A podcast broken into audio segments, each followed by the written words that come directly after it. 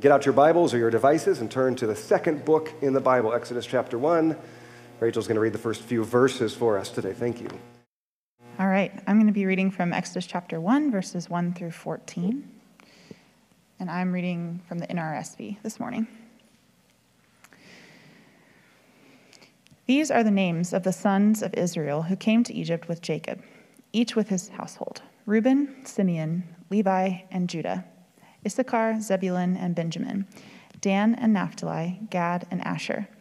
The total number of people born to Jacob was 70. Joseph was already in Egypt. Then Joseph died, and all his brothers and that whole generation.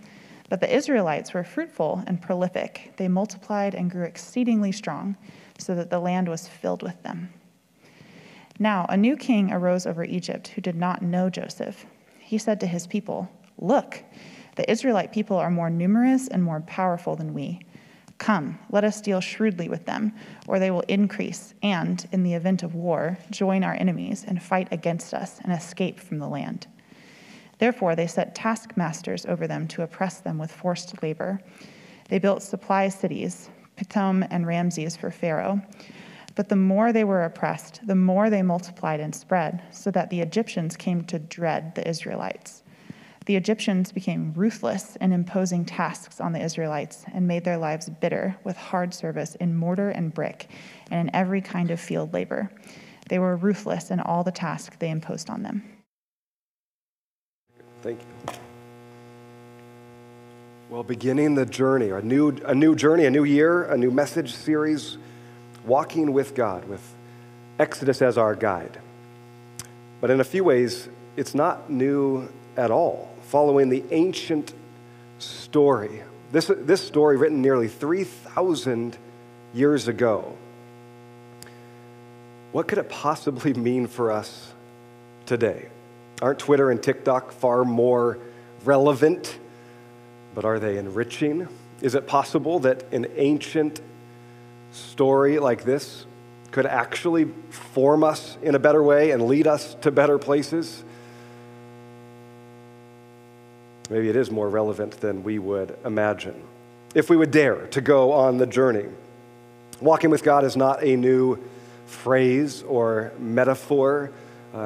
Probably if you grew up within a Christian church context, it's a pretty familiar, maybe even cliche phrase. It goes way back, though. Even the Apostle Paul used the metaphor famously, Galatians chapter 5, verse 25, following his list of the fruit of the Spirit of God. He says this: "Since we live by this Spirit, let us keep in step with the Spirit." Some translations of the English translations of the Greek, "Let us walk with the Spirit." The disciples of Jesus actually walked with him, followed him on the road. We saw as we journeyed through the gospel according to Mark that much of the discipleship was kind of in between the stories, when it simply would say, Jesus and his disciples moved from this city to this city. And in our minds, we may not connect that that could have been 20 to 30 or 40 miles that they would have walked on the road together. And we imagined some of those journeys of what that would have looked like, that spiritual formation can happen along the road. Jesus himself showed up after his resurrection to two of the disciples on the road to Emmaus, and there first revealed himself to them and taught them. This walking with God theme and story continues. It is not new. But long before Jesus and the disciples walked, even to some of the earliest Jewish patriarchs, in the very beginning of the whole story, in Genesis chapter 5 and Genesis chapter 6, a man named Enoch and a man named Noah are both said to have walked with God. So that metaphor, that phraseology goes back thousands of years into our collective history. The idea of walking or pilgrimage or journeying is both actual, is reality for many God followers throughout history, as well as it is metaphorical, is spiritual for us. But we can think of some of the famous patriarchs and leaders throughout the story of God in the scriptures: Abraham and Jacob and David and Paul, and maybe most famously the story we're beginning to look at, Moses and all of Israel. becoming a walking people, a journeying people. Not a new concept, rooted in history. And for those of us that have been striving to follow Jesus for any length of time, we could probably easily describe this as a faith journey. Sometimes an unexpected one, often with hardship or turns we didn't expect, or getting lost along the way, turning away from the road or the path that we were meant to walk in. Jesus uses an analogy about walking in the kingdom on the narrow road. And often we might follow, and other times we might drift. Perhaps we would all collectively say these past few years, from March 2020 until now, have been an unexpected journey. We are trying to cling to the hope that the destination will be worth it. Many of us along the way have said or longed for simply to go back. I wish we could go back to how things were. Recognizing that there really is no going back. The world has changed. The world does advance. Recognizing, if we truly do pause, that the back there wasn't all that great, but it was familiar. And for many of us, the fatigue of change and uncertainty and adapting is real. So I'm inviting us to be and to continue to be a walking people, journeying with God, walking forward in the coming days and perhaps the year ahead as we reflect on it near here, the beginning of a new one, but that we would resonate with the people of God throughout history, over the millennia, who have been journeying people, connecting literally, actually, with that metaphor and in reality, in some ways, moving with God. And so as one of the practical applications, I began to invite us to walk every day, actually to walk. And for some of us, that's easy. We already do it. It's a daily rhythm for us. For others of us, it's an easy concept to grasp, and we agree, yeah, I should do that. I should be a walking, I should get around the block once a day, or maybe a mile here or there, or find some trails to walk. For others of us, it's a daunting thought. For others of us, we live with pain. We walk with a limp. We've been through a recent surgery, and the thought of walking isn't what it used to be. And faithfulness for you might simply be around the house, down the street and back slowly. It may look different for any number of us. What does it mean for you? I invite you to it, and if you are a walker already and you do it for exercise and you have a brisk pace, I'm inviting us to walk slowly, at least for a part. I believe in walking for exercise, but to slow down, to listen, and to be present to the world, maybe to take earbuds out if that's a rhythm for you, and just listen and observe. If it leads to prayer or to thankfulness, good, but that's not the intent for the walk. It's simply to be present, to listen. I believe that can be a spiritual formation. It is for me. I also invited us to two other practices, to wake, so walk, wake, and thank. Simply wake. Some of us, we need to wake up earlier. We need to win that battle of the blankets in the morning. Others of us just need to simply wake up early enough that we don't have to be rushed in the morning. For some of you, there's no rush. You're retired. You're in a different season of life. For others of us with young kids or with busy jobs, every morning feels like a rush. What would it look like to wake up early enough to have no rush? For those that already don't, early enough to pause and to give our day unto the Lord, to give our spirit unto the Lord. We may do that in any number of ways, but I'm inviting us practically, before we allow any other voice into our life, especially through those devices that most of us immediately turn to see what we've missed or what we need from today, or simply to allow to speak into our lives, that we would pause and invite God to speak into our lives. Get your coffee or find your place, sit, present yourself to God, ask Him to speak this day. Maybe read a scripture, maybe not. Maybe say a short prayer, maybe not, but simply to be present and to win the day. God, your voice first today. I want to hear you and walk with you throughout the day.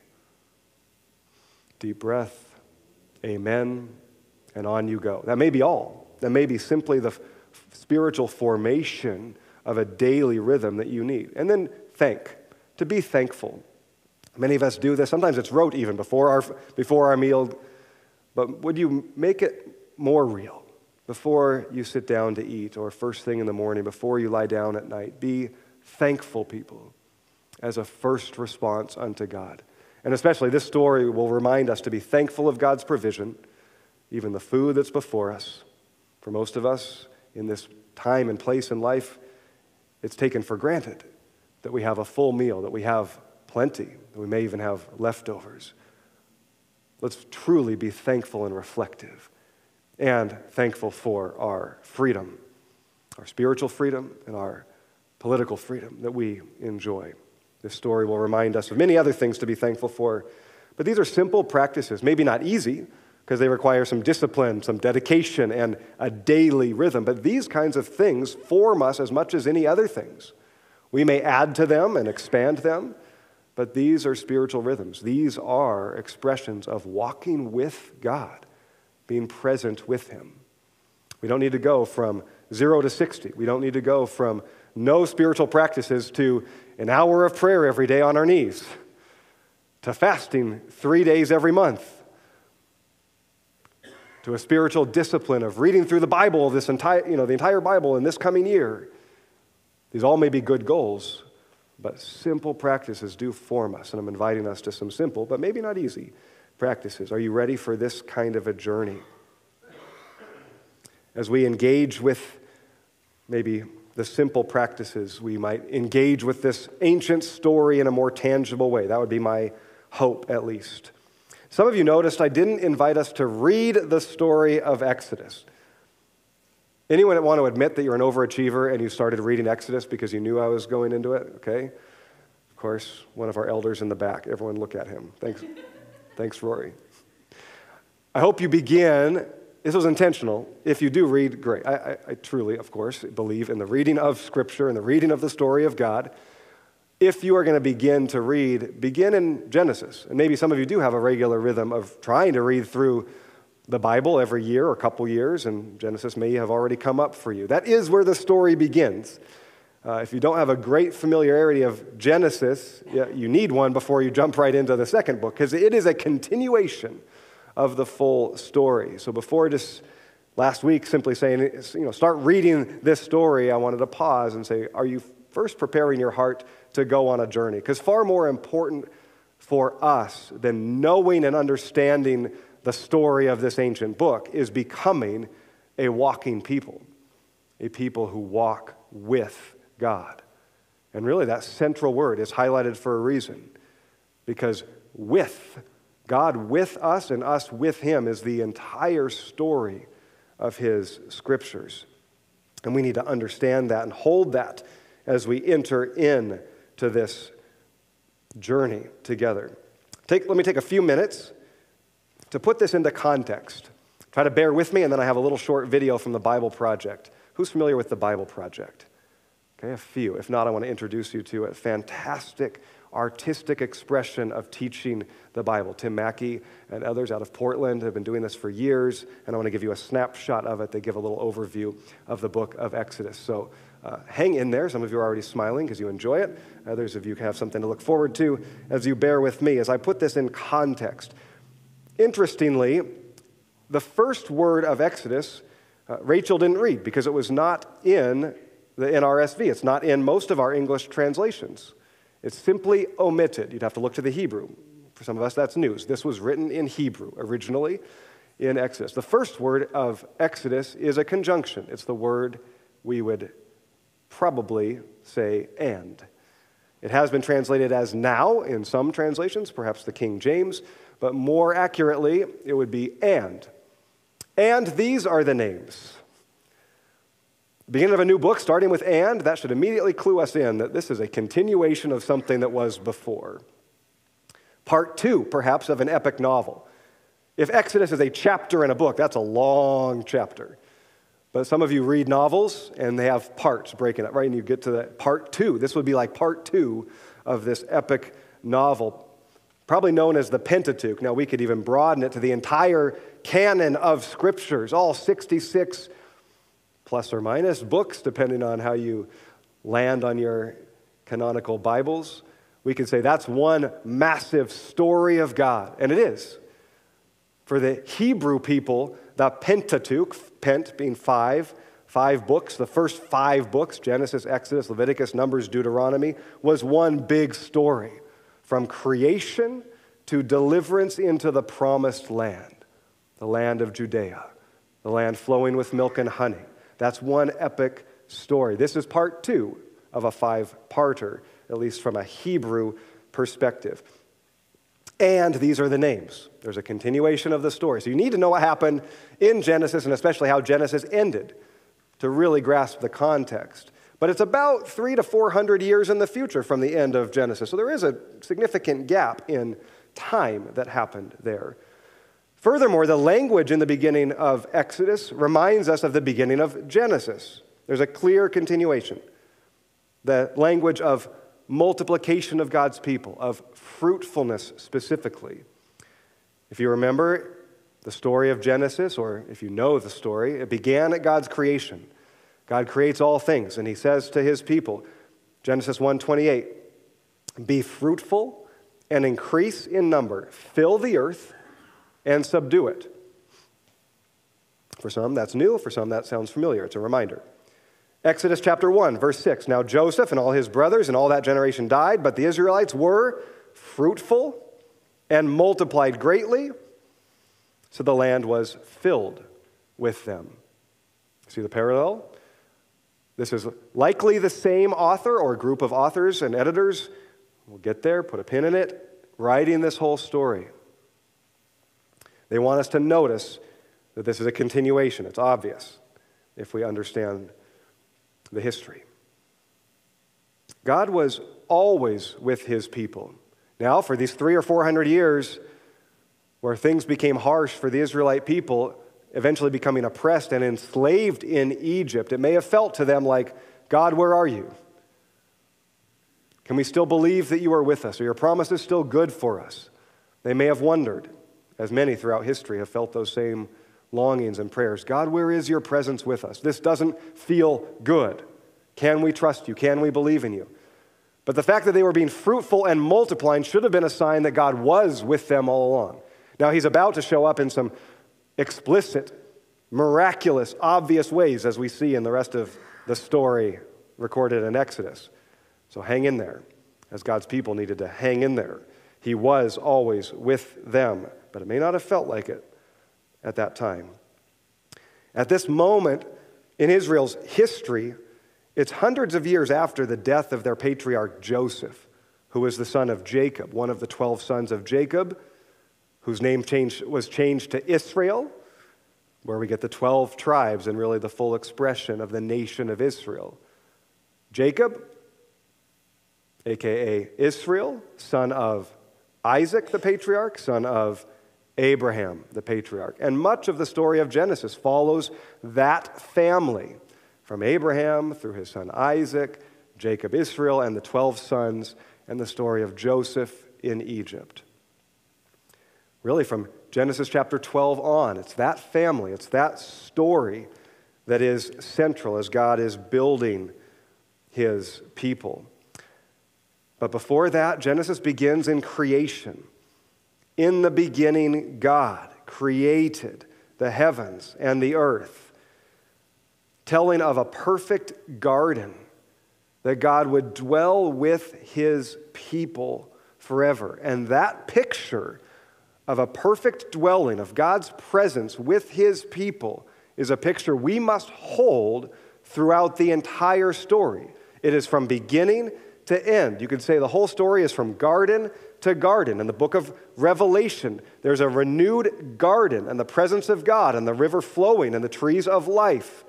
This picture is restored. And all along the way, God is at work restoring the garden, because in that garden, there was a break of covenant. God's people, Adam and Eve, rebelled against him, turned away. We could ultimately say believed a lie that God was not good and they must live in their own way. And that sent things on a spiral downward. It's been called various things over the years. I'll try to withhold those terminologies and simply say the rest of the story is about God's restoration of a perfect dwelling place with his people. When we come into this story of Exodus, in the center of this story, in fact, The first half is about a narrative story, and the second half is primarily about the building of the tabernacle, which would later become the temple. And in that tabernacle, and it will be very boring to go through every single detail, and we probably won't. We won't press it, but to understand the importance for God's people, because what that meant was a picture of the garden. The way that they were to decorate it and use colors and beauty and signs of fruit and fruitfulness. This was God's dwelling with his people. He's restoring his presence with them. Ultimately, the entire story points forward to Jesus, who becomes the new tabernacle, like the new temple, God's dwelling place again with his people. At the time of Jesus' death, the curtain in that temple was torn in two from top to bottom, indicating that God's presence is now released fully into his world, not constrained to one place, but throughout all. At the time of Pentecost, the Spirit of God descends upon his faithful people, his voice filling their mouths. God is with them. And the gospel writers and Paul reflect on us, the church, being the new temple of God. God in us, Christ in us, the hope of glory. This becomes the whole storyline. God intended always to dwell with his people in perfect harmony, in fellowship, in oneness, for their life and abundance. That was broken, and we still live in the state of a broken, not complete, perfect communion with God, although Christ has reminded us that it is possible, and our hope holds on to that coming kingdom one day when all will be right and all will be renewed. Back to the beginning. That's a little forward thinking. Back to the beginning. In Genesis chapter 6, things had gone downhill pretty quickly. Pretty bleak story from this perfect garden dwelling with God to the brokenness of that fellowship and to the distrust, so that the firstborn son of Adam and Eve kills the younger son. That's a pretty fast downward spiral. We get to Genesis chapter 6, and here's what it says. The Lord saw that the wickedness of humankind was great in the earth, and that every inclination of the thoughts of their hearts was only evil continually. And the Lord was sorry that he had made humankind on the earth, and it grieved him to his heart. So the Lord said, I will blot out from the earth the human beings I have created, people, together with animals and creeping things and birds of the air, for I'm sorry that I have made them. But Noah found favor, grace, in the sight of the Lord. Pretty bleak picture, but a glimmer of hope. And that really describes the rest of the story. Pretty bleak at times, but a glimmer of hope. Why? Because of God, because of his love, because of his grace, and because of his purposes. Now, you may know some of the story of Noah. What happens next? He builds an ark. Why am I bringing this up? This is maybe painstaking detail for some of us. Because if you know any part of the story of Exodus, any snapshots of the story, although it's being pieced together, you might know that baby Moses was saved by his mother, who weaved together a basket out of papyrus and placed him in it and put him in the reeds of the river because of the decree of evil Pharaoh at the time to kill the baby boys of Israel because he was fearful of the expansion of their nation, as we'll see as we move into the story. Do you know the Hebrew word for that basket that his mother weaved? Of course you do. Ark. Why is that not translated in our scriptures as ark? It is in some, but most of our English translations hold some form of basket, because that is what it is. But we miss what the author was trying to show us, the continuation of the story. The only two places in all of scripture where that Hebrew word is used: Noah's ark and Moses' ark, both saved through the waters, while many perished under the orchestration and overseeing of God himself.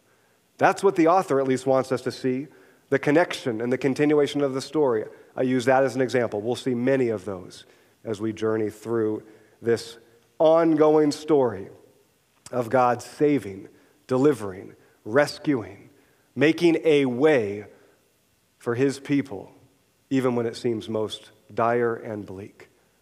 That is the story of our God. He is always about this work. This is my purpose here, to point out these parallels, this clear continuation of the story and the consistency and faithfulness of God to rescue, to save, and to deliver. Now, as an aside, some of you astute Bible scholars and readers are going to say, wait a minute, what about the Ark of the Covenant that comes up in this very story? You said it was the only time that word was ever used was Noah's Ark and Moses' Ark. Well, that word is actually not rightly translated ark. It should be translated as box or crate. And somehow we have come up with the Ark of the Covenant with, I think, the error of later translators trying to bridge the story that was not actually there. So good intention, we believe, bad execution. The remainder of Genesis, from the salvation of Noah and his family, and again, the fruitfulness and multiplication that came from that family, centers in on the family of Abraham, as I mentioned, and following his sons and grandsons and great-grandsons. But in Genesis chapter 12, verse 2, a promise of God that we must hold on to as we journey together. God chooses Abraham and shows him favor, just as he showed favor and chose Noah. He chooses Abraham, not because of something Abraham did, but because of who God is in his faithfulness and his grace. And he says, I will make you, Abraham, into a great nation. Remember, Abraham was older in life and had no children. That's a significant part of the story. God says, I will bless you, and I will make your name great, and I will make you a blessing. I will bless those who bless you, and whoever curses you, I will curse. But all peoples on earth will be blessed through you. This becomes kind of the key covenant promise of God to one man, would ultimately become the nation of Israel, but always from the very beginning, with the mind, if we will see it, to bless every people across the face of the earth and throughout history. That God's mind and vision was that big. He would choose this family as a representative, but his heart is to bless all peoples, everywhere, throughout time.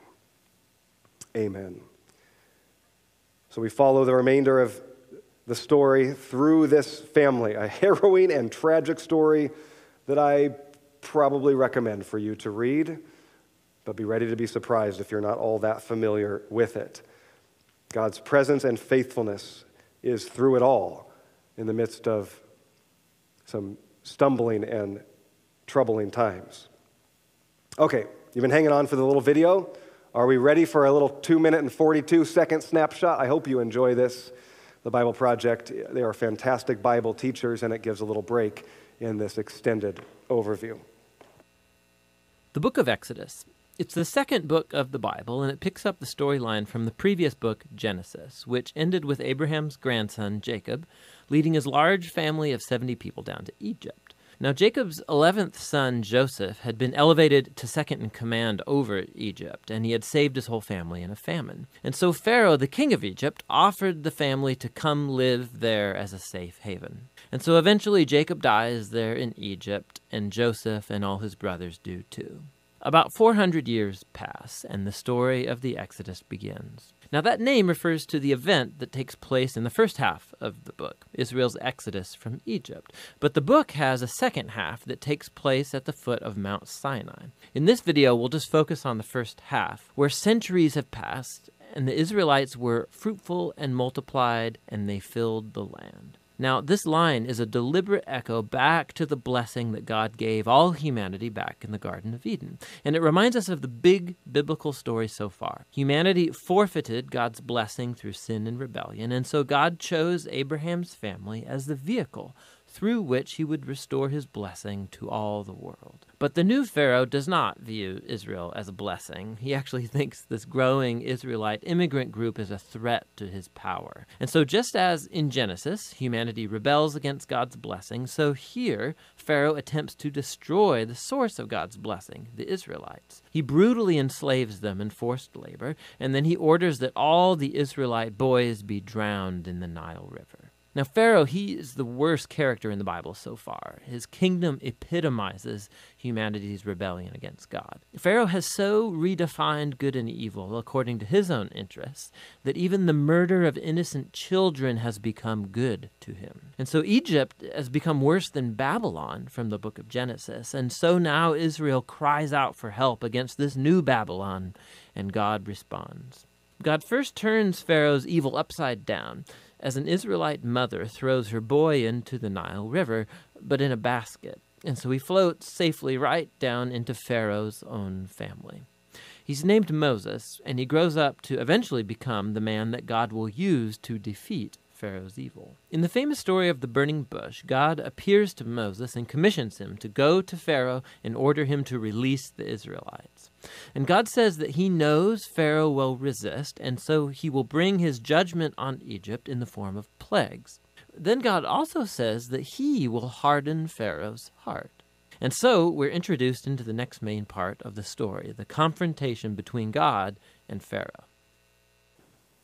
You wanted more, didn't you? You wanted more of that, less of me. I get it. They are brilliant and awesome storytellers. You can go to BibleProject.com and see those videos for free, and many others that they do. And they do some really good stuff. Maybe we'll see some more as we journey through. But recognizing this history was long, I was looking for a way to break it up a little bit and see some pictures with it into our mind as I try to paint some pictures with these words. As we tiptoe into this story, because it will be to be continued as we journey together, what's the most important thing for us to grasp today? God has been writing a story from the beginning. He's an incredible God, incredible author, incredible storyteller. Why do our hearts and minds resonate with the greatest stories? Because God has instilled it within us as we are made in His image.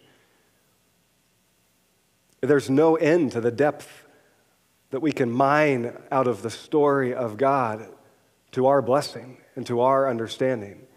There's no end to a knowledge of who God is, as He is an infinite God. But we hold on to and grasp that He is good, that He is sovereign, that from the beginning He has desired our blessing, our fruitfulness, our joy, our life, and it's all to be found with Him.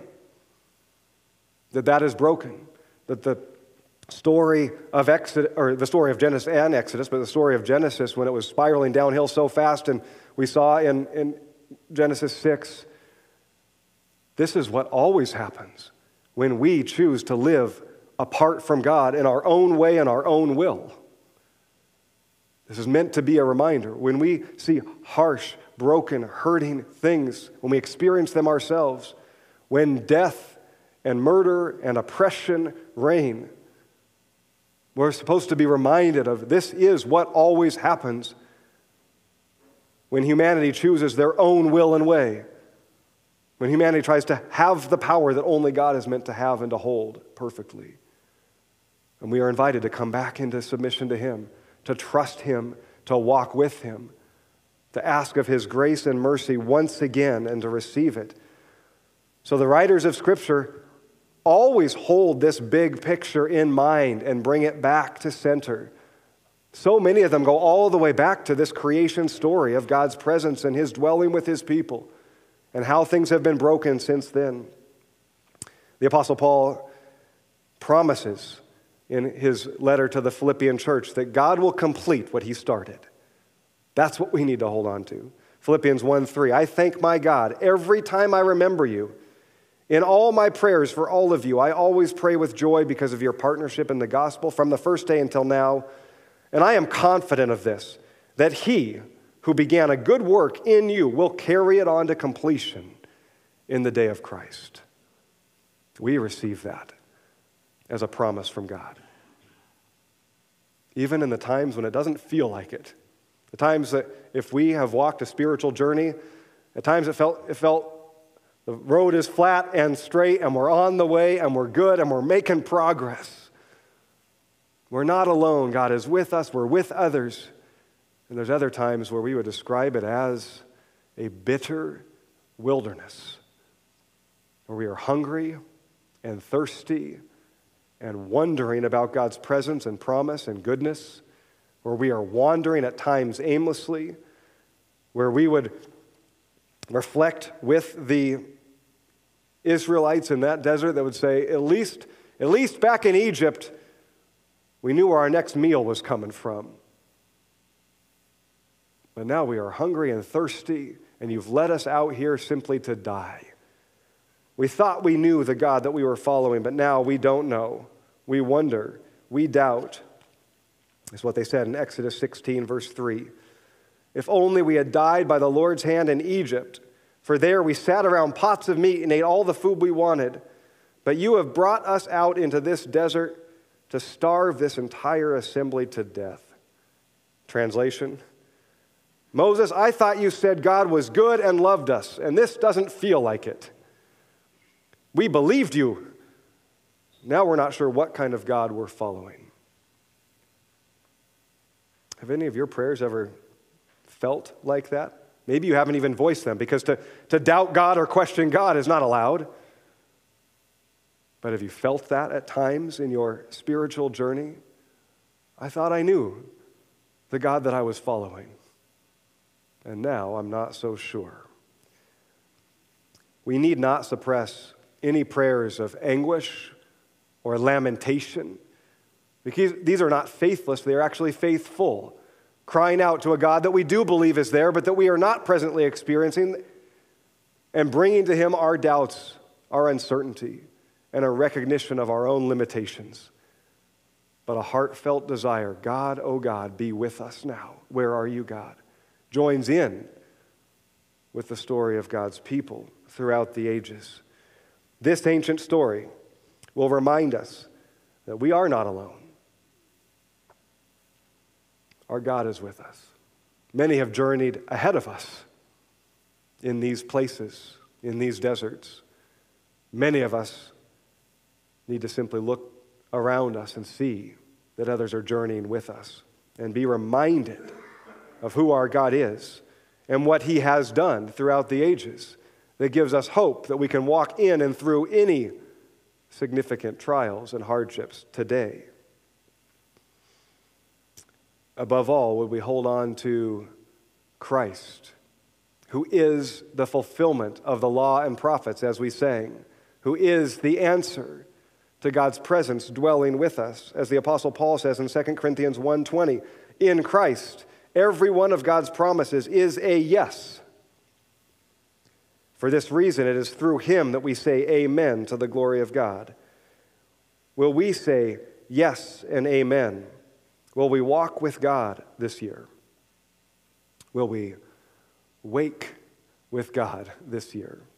Will we give thanks to God throughout our days this year, even when that list of thanksgivings feels short or hard to come by? Will we remember, and will we see our faith renewed? If so, I believe we'll be formed into his image. We will grow by his grace, and we will be led to new spiritual places as we journey together. Maybe now your bags are beginning to be packed, probably not with everything you will need, but will you go? Will we go together?